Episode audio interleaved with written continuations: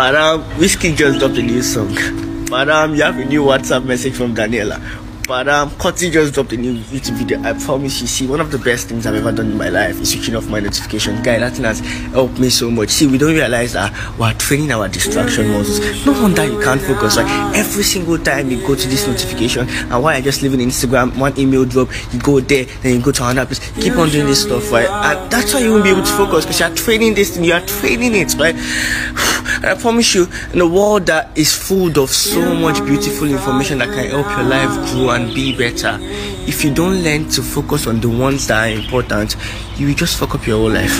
You fuck up your whole life, right? And see, one of the things people say when I tell them that I can't respond to their message because I'm not online, it's because them is emergency. Shut the fuck up. Put emergency day this one. And if it's really emergency, you call me, right? So do it. I promise you to be hard at first because you're used to dopamine rush, right? But then it will help your life so much, right?